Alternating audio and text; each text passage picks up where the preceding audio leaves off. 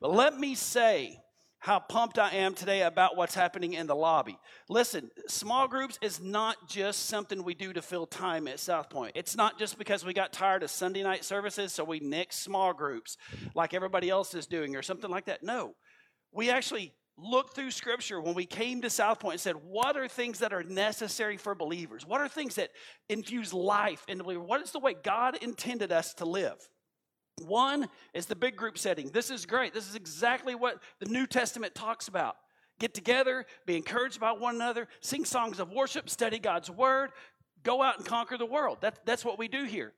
But a crucial part of that is what happens throughout the week when you meet with small groups, people in your stage of life with maybe kids or no kids or babies or no babies, all that kind of stuff, so that you can talk to them about how we apply the things that we talk about on Sunday mornings. How, how do you do that? How do you raise your kids? How do you do that without, you know, killing them and just making others? You know, I mean, how, how do you get through the, the terrible threes, fours, fives, six, sevens, eight, nines, tens? How do you get through those times? And what's amazing is the encouragement and the real life practical wisdom that comes from small groups. So, if you're not in a small group, it's not just something else to do, it's necessary. And today is an amazing day for it. Um, Worst case scenario, stop by and grab a brochure. There's brochures throughout the auditorium in the seats. Grab one of those and look at all the different types of groups, the different kinds of groups that we have. There will be one there that will help you get started in small groups. And what's great about them, we, we kind of do a free market small groups around here. And what that means is we have all we have all different kinds of small groups that we do.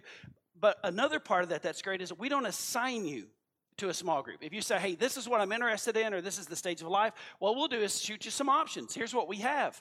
And you can attend those. And if you go, you know what, I didn't click with that group, or I didn't know they were lifting weights, get me out of there, whatever that is, you know, that you do, that's great. That's why you can float around till you find one that fits in your style and your stage of life so that you can grow there from now on. Sound good? All right, awesome. Grab your notes. Let's get started because we're talking about something today that I'm going to switch it up a little bit on. We're talking about I found freedom. Everybody say freedom. Freedom in Christ. Freedom in Jesus. Freedom in God. I found freedom. And the reason that we're talking about this today is this. As a pastor, we I, I, I see it all the time. When we come to Christ, we find instant freedom, right? We find instant freedom. God sets us free from our past and He forgives us. But what I am surprised about is that we Christians are often surprised that to stay free, we have to really work at it.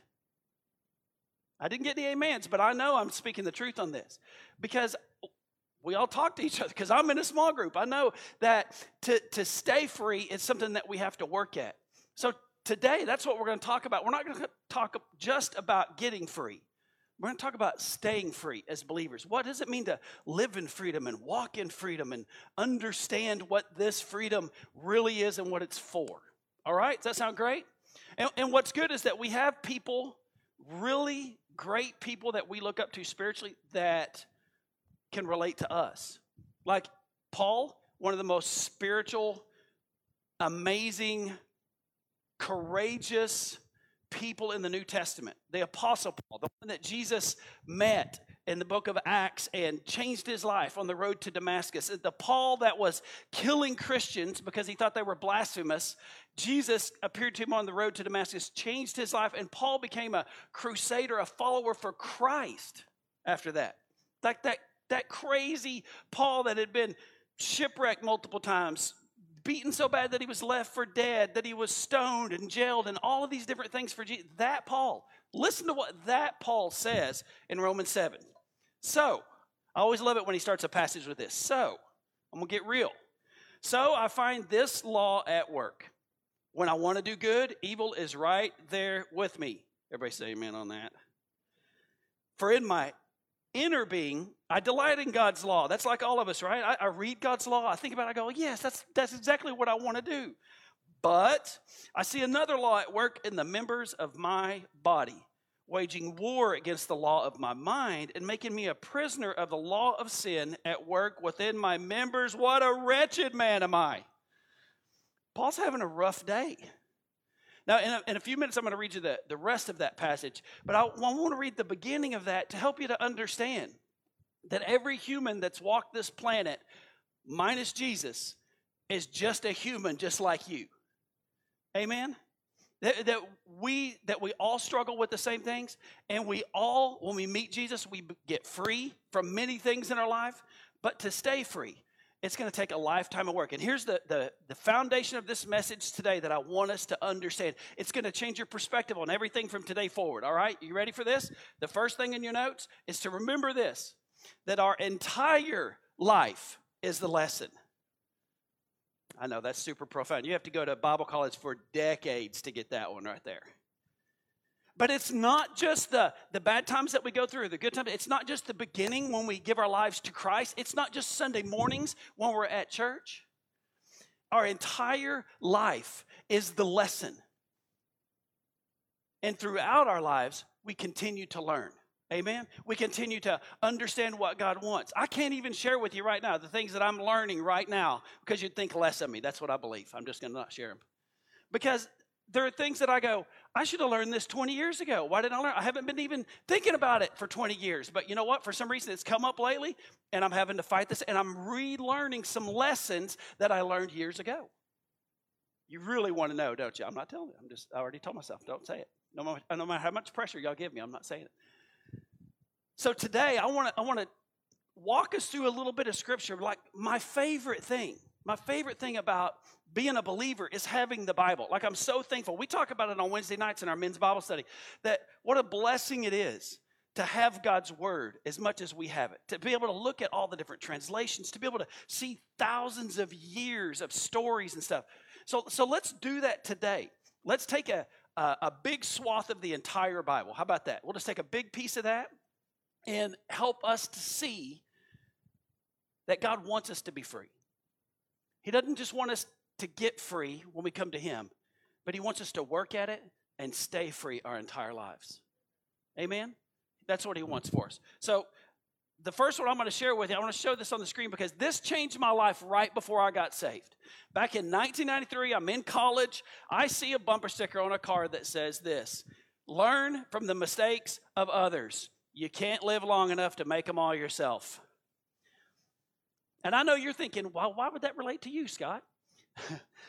Be- because, because the gray areas in life, the mistakes, that's where I found the edge in life as so many of us do. That's where we find like where i shouldn't go where i shouldn't be. And and growing up i remember i remember this very vividly.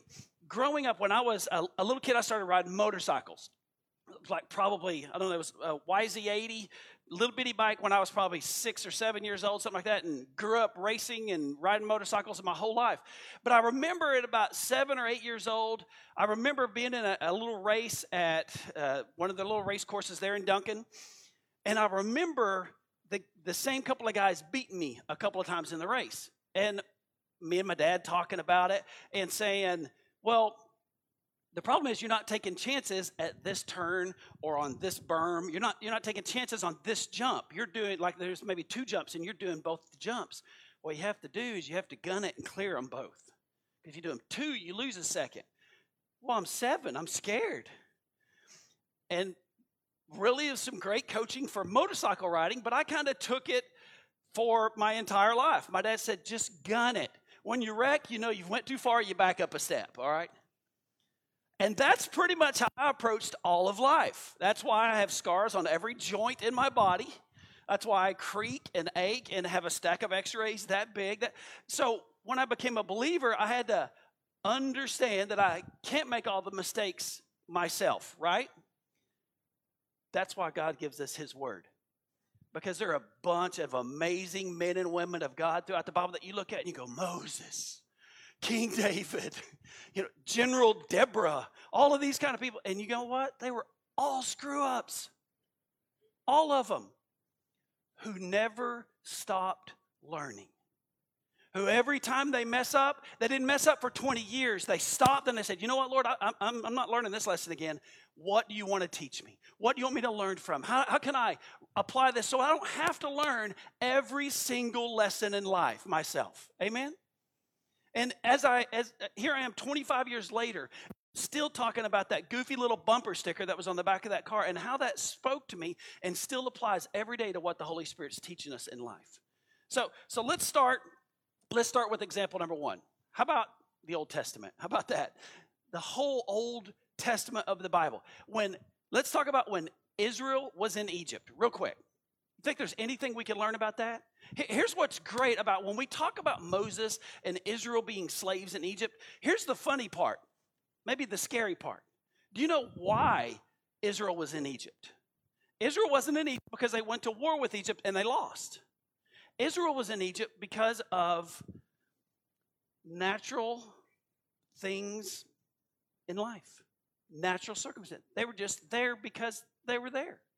Because Joseph, the coat of many colors, Joseph, several hundred years before, Joseph was in prison. I'm not going to tell you all his story again, but he was sold by his brothers because he, they were jealous. He ended up in uh, as a slave, and he went to prison. But then he ended up as the vice principal pharaoh, vice pharaoh. How about that? Vice pharaoh of Egypt. And God blessed him with his wisdom so much that he made Egypt prosper in a time when they had drought. He, God spoke to him, he, he prepared them.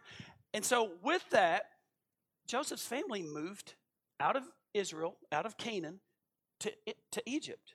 And they began to prosper in Egypt. And a hundred years went by, and, and another hundred years went by. And what happened was, several pharaohs later, several generations of just doing life, they Pharaoh said, "You know what? There's too many Israelites, and how we're going to fix that is, I'm afraid they're going to rise up and take over Egypt. So what we're going to do is we're going to enslave them." And that began the slavery of the Israelites, the Hebrews in Egypt. So now we God hears their cry, right? This is the story of the Old Testament. God hears their prayers. They're, man, God, we're just going about life and now we're slaves and we didn't do anything wrong for this. We need you to save us. Moses comes in and he sets them free, right? One of the greatest stories of the entire Bible. Moses comes in with the powers that God has directed him and blessed him with and all these things. Moses sets these people free and they get off out of Egypt. But how, I mean, what were they gone? A day? And Pharaoh said, Nope, I'm going to go kill them all. And he tracks them down to the, to the Red Sea. That's where we see that incredible miracle. God opens up the Red Sea. They cross the Red Sea. The army comes after them, and God closes on them. They're free again, right? Does this sound like life to us? I mean, they, they get out of Israel, they're free, and here comes the bad guy chasing them down now, going to kill them. God frees them from that. He leads them, just in a couple of months, he leads them to the promised land. Did you know that was only supposed to be a couple of months uh, travels. In a couple of months, they get to the promised land, they get to the Jordan River, but they're scared. You ever come to a place in your life that you feel like God's leading you to, but it's super scary? In fact, the reports about if you go over there are super scary. Somebody say, Preach it, Pastor. Yeah, turn to your neighbor and say, I mean you. He's preaching to you. Yeah. That, that's exactly these lessons are what we're talking about. That they get to the promised land, God says, Hey, go take it and they come back, the, the spies that they sent in to check it out, they come back and they said, Oh man, there's big people over there. They're taller than us, they're stronger than us. I mean, they have established fortified cities. And God said, Okay, that, that's cool. But I still, I already know that I'm going to be with you and we're going to conquer it. All right? Is that good? I know you have a little doubt, but let's get in there and get in the game and get after it. Uh, can we take another lap?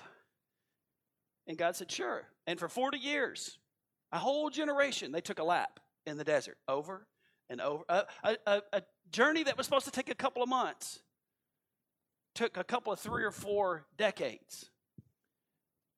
In church, we could go story by story by story in the promised land about the lessons that God is teaching them. We go to we go to King David. How about we just skip to King David? We get to David in the Old Testament, and David is an amazing king. When, when Saul was king before him, and Saul was an unjust king, and God had already anointed David to be the next king, multiple times David could have killed Saul. But you know what he did? He said, I'm not going to touch God's anointed. That's God's business. God just called me to be the king. He didn't call me to kill the next guy. Great lessons on authority right there. I'm not going to subvert authority over me. I'm not going to take out the authority over me. I'm going to ask God to do it. I'm going to be ready to fill the spot. I'm not going to stoop to that. I mean, there's so many lessons throughout. David acted correctly, but David's kids grew up with everything. David's kids let in some things that were ungodly, things that they shouldn't have. And you know the story. I'm not going to go through the entire Old Testament, but God allowed the Babylonians to come in, to capture Israel, to separate the country, take them to other parts of that of the Middle East. And for centuries, they were separated. You know what's crazy about the Old Testament is that we actually get to see a little conclusion of the Old Testament conclude back in the 40s, 1940s, when Israel, for the first time since the Old Testament, became a nation again.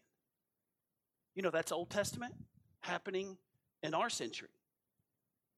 And so you, you can look throughout the entire Bible, and you know what it is? It's the quote from Eleanor Roosevelt learn from these mistakes. In fact, Paul writes it to the First Corinthians. We just read it a couple of weeks ago in our men's Bible study. We just finished this last week with our first study of First Corinthians. Listen to this verse.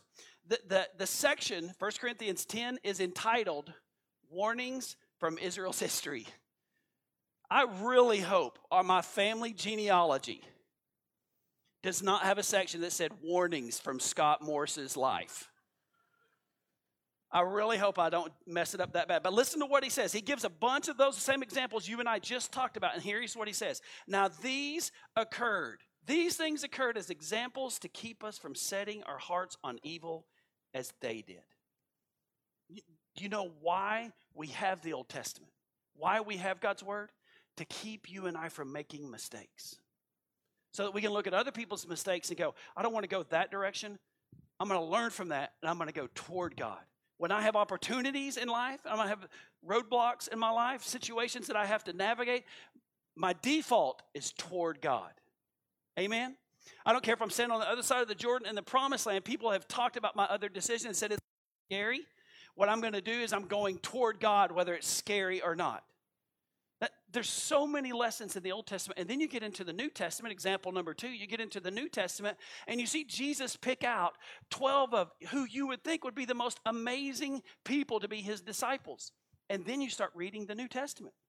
You start reading Matthew, Mark, Luke, and John, the Gospels, those biographies about those times, about Jesus and the disciples, and you come to find out that all those guys are yahoos just like me. Like even the one that I, I really love, Peter. I mean, Peter's kind of the leader. You know what I mean? Peter's like, Jesus, I'll die for you. Cuts off the ear of the soldier. I mean, like that's kind of my wiring. You know what I mean? Like, let's do this. Let's go beat up some people. So it used to be that way, not now. But Peter, Jesus said, No, we don't live like that, Peter. You know what I want you to do? You know what I want you to do? Chill, Scott. Chill. What I want you to do is live for me. I want you to kill for me. We're not in the killing business, we're in the loving business, in the living business. I want you to go live for me. And you know what Peter does? Mister, I will die for you. They capture Jesus. They're about to kill Jesus. They're all they're looking for all the disciples, the Roman soldiers, because they're going to do the same thing to the disciples that they just did to Jesus.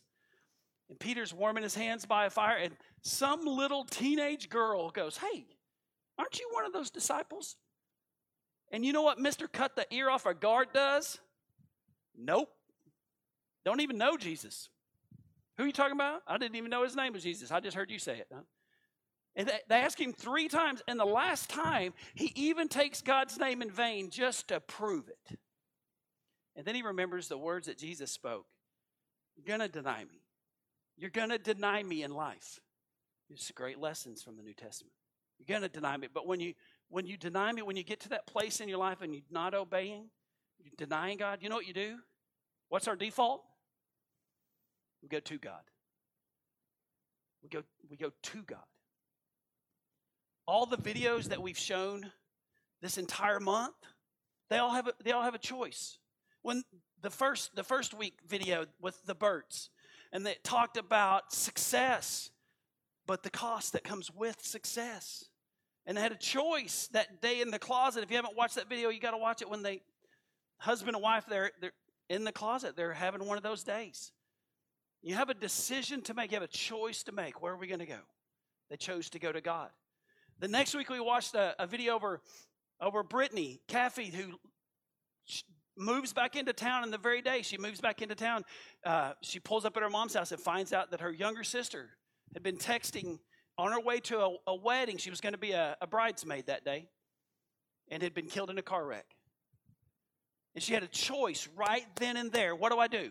What do I do? Do I go, do I go get hammered? Do I go get mad? What, what do I do with my life? I mean, if God really loved me, you know, He wouldn't have let these things happen versus those things happen in life. I have a choice. And Brittany made the right decision. She turned to God. Can you imagine what her life would be like if you went the other direction? I want to show you one more video today about a couple that made the right decision. And the reason I tell you this up front, I want you to look for, it. I want you to listen to their hearts Listen to the opportunities that they had. As we go through life, we have to understand that I have to learn from other people's mistakes, right? Maybe even the mistakes of people on the screen, maybe people that are sitting next to me, maybe people like all of us. Let me learn from them so I can be better for it and be closer to God for it, and I don't have to make that mistake. All right? Let's, let's watch this video. Well, we're, we're Ryan and Christina, and uh, we'd like to share our story mm-hmm. with you guys. I grew up going to church mm-hmm. every weekend, very Christian family, great upbringing. I didn't go to church at all. I probably didn't really hear about Jesus until I was in high school, maybe. We knew of Jesus, is the best way to put it, but we didn't know personally Jesus. And the first five years of our marriage reflected that. We tried to go to church we did. Uh, especially when we had our first child. Um, you know, we were going to raise our children in church. And so we went through the motions. Yeah. We went to church. We appeared like Christians. At the same time, I was dealing with alcoholism uh, pretty severely to the point in which I was in strong denial. She was fed up and angry. I always thought, like, well, I am so broken. What does God want to do with me?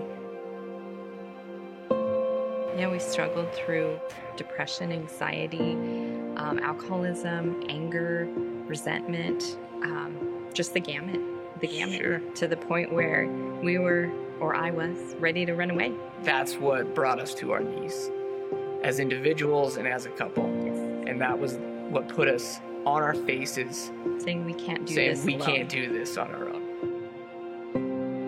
yeah i spent so much time being angry at him and being angry at myself and just being angry at the world.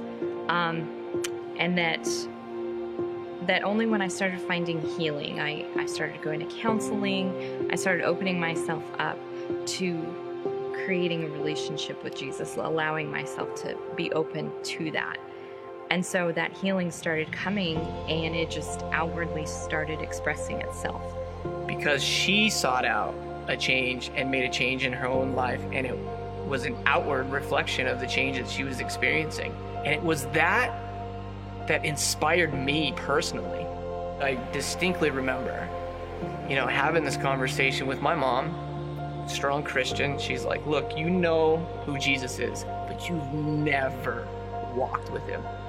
And it was at, at that moment, like, it hit me, ton of bricks. That my alcoholism was going to destroy myself, it was going to destroy my family, and that more than anything, I needed Jesus in my life. And I remember like wrestling with God and being like, all right, what do you got for me then? And it was at that moment, honestly, that it changed forever. We found freedom in Jesus. Freedom from sin, freedom from the bondage of sin, um, freedom to look at our troubles straight in the face instead of run from them. Freedom from the chains that were keeping me down in bondage of alcoholism, which I had struggled with for quite a good portion of my life. I'm now just over six years sober, and it's a testament to that come to Jesus moment that really saved us, saved me individually, saved our marriage. And now, ever since then, we've found other words that we can fill in that book. Mm-hmm. We found freedom in Jesus. Whew, that's about as good as it gets right there. Yeah, give him some love. Show him some love.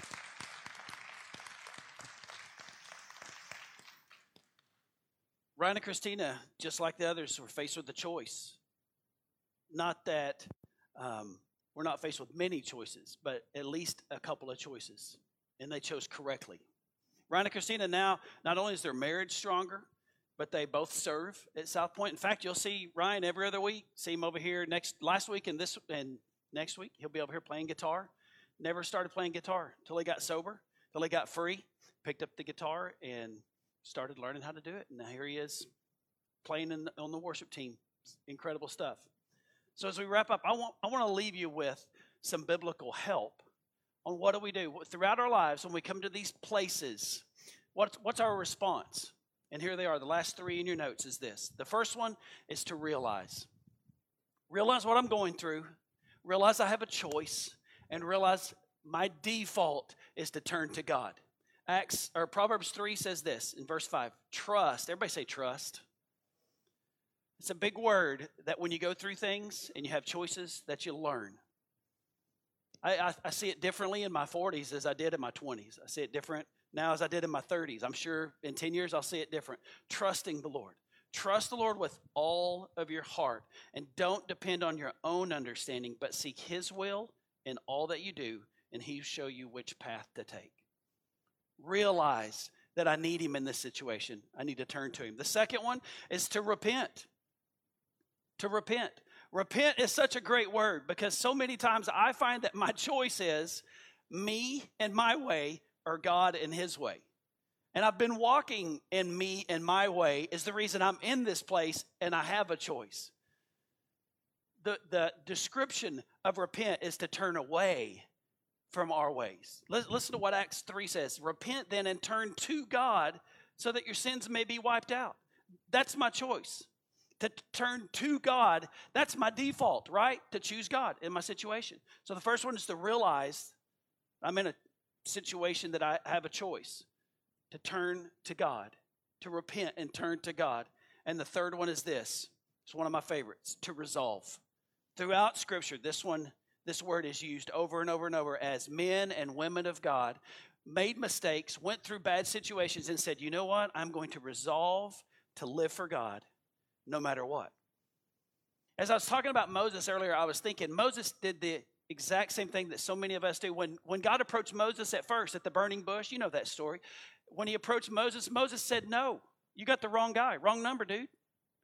Wrong, wrong guy. I'm not going to go to Israel and do that. And it took God persuading him, talking him into it. That's why one of our core values at South Point is potential because we believe that we all have it. It's just a matter of working with God to get it out of us. It wasn't until later that Moses said, I will, I will follow you. And because Moses said yes, and God went with him, and God did some miraculous things, Moses was able to do more than he could ever imagine. And listen to what Moses says in Exodus 33.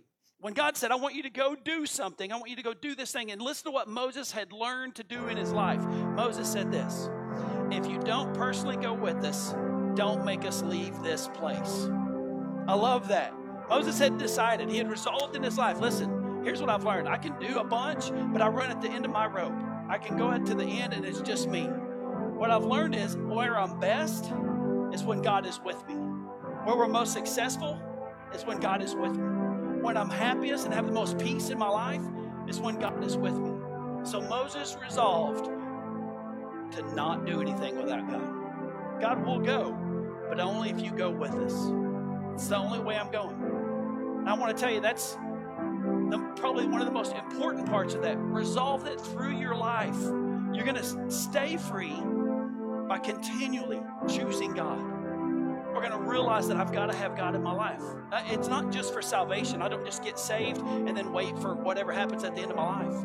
I need Him throughout my life to stay free. Realize that. Repent by turning to God in every situation and then resolve to not do life without Him. Amen. Last verse, Romans 12. This is in the, the message version. I love this version. Fix your attention on God. You'll be changed from the inside out. Readily recognize what He wants from you and quickly respond to it. Unlike the culture around you, always dragging you down to its level of immaturity, God brings the best out of you, develops well formed maturity in you. That's what Paul wrote, that God wants in each one of us. God wants the best for us. Point number two from last week God wants the best for us. Our goal is to resolve to turn to Him at every choice we have and stay free in our lives. Amen? Would you close your eyes with me now? Let me pray for us. Lord, I pray for everyone in this room right now. As we've sung songs, as, we, as we've given time to come to this place right here, come to your, your church, we've worshiped you, we've listened to your message, but Lord, right now, so many in this room, we want to make a decision. We want to make a decision to follow you in every area of our lives, not just for our spiritual salvation, in our careers. Help us to follow you in our decisions that we make. Help us to learn from your word how to, how to make the right decisions in our, in our relationships. Lord, teach us your ways. Lead us by your spirit.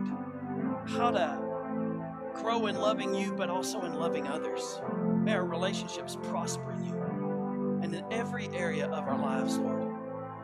We come today praying that your Holy Spirit would speak to us and change us. That's what we pray for. That you'd help us to understand what we have found in you, not just the first time we met, but throughout our lives. With your eyes closed and, and your head still bowed, let me, let me pray one more prayer for us. I want to give an opportunity. If you don't know Jesus today, I want to pray for you. Praying is really just talking to God, talking to God. When we open up our lives and we say, Lord, I realize today that I need you. I want you in my life. I'm turning to you for help. That's the first step. I'm not going to ask you to raise your hand or stand up or embarrass you or anything like that, but if that's you and you'd say, Scott, while you're praying that, I want you to know that I'm making that decision today. I'm taking that step in my faith. I'm opening my life. I'm asking Jesus to come in. If that's you, will you just let me know? By just give me a quick little wave, and it just lets me know, hey, you're praying for me today. I'm making that. Awesome. You can put your hand right back down. Anyone else? That's super proud of you.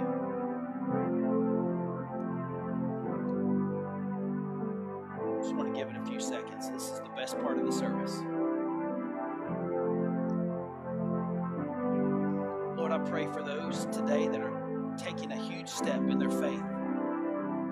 They're opening their hearts and their life and asking you to come in and teach them your ways. I pray that today you'd forgive them of their past, that you'd make them new, a new heart, a new mind, a new soul today with your motives and your direction. And from this day forward, Lord, that you'd teach them how to love you, how to love others, how to follow your ways, and how to, more than anything, Lord, to stay free in this world. We love you, Lord. We thank you for loving us. We pray that you would be blessed and honored by our lives. It's in your name that at this time, we're going to ask for some of our prayer team that's going to come down the front and we're going to worship. And if you have anything you need to pray about, I want to invite you. Come pray with somebody today. No matter what it is, come find somebody to pray with. And if not, let's stay together. Let's give God the best of our worship before we go throughout this week. All right? God bless you.